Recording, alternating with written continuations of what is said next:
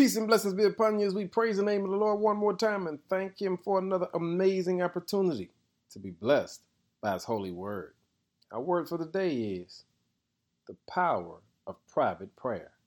In Matthew 6, verse 6 says, But when you pray, go away by yourself, shut the door behind you, and pray to your Father in private.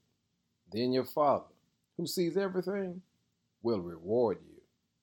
There's one thing we must not ever begin to take for granted, and that is the effect of private prayer.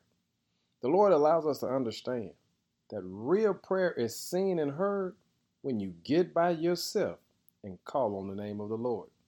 With so much going on in the world that we live in today, with so much death and sickness and confusion, man, we've got to understand the power we have just by getting by ourselves and going to God in prayer.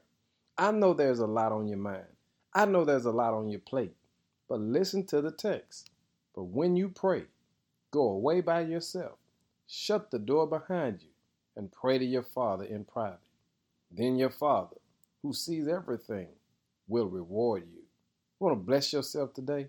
Shut your door, get on your knees, and call on the name of the Lord, and watch Him blow your mind.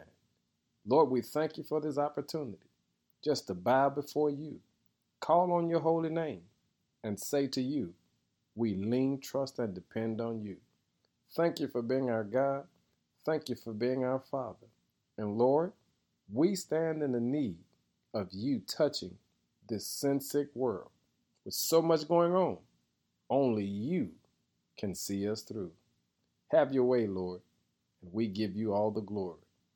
In Jesus' name, amen.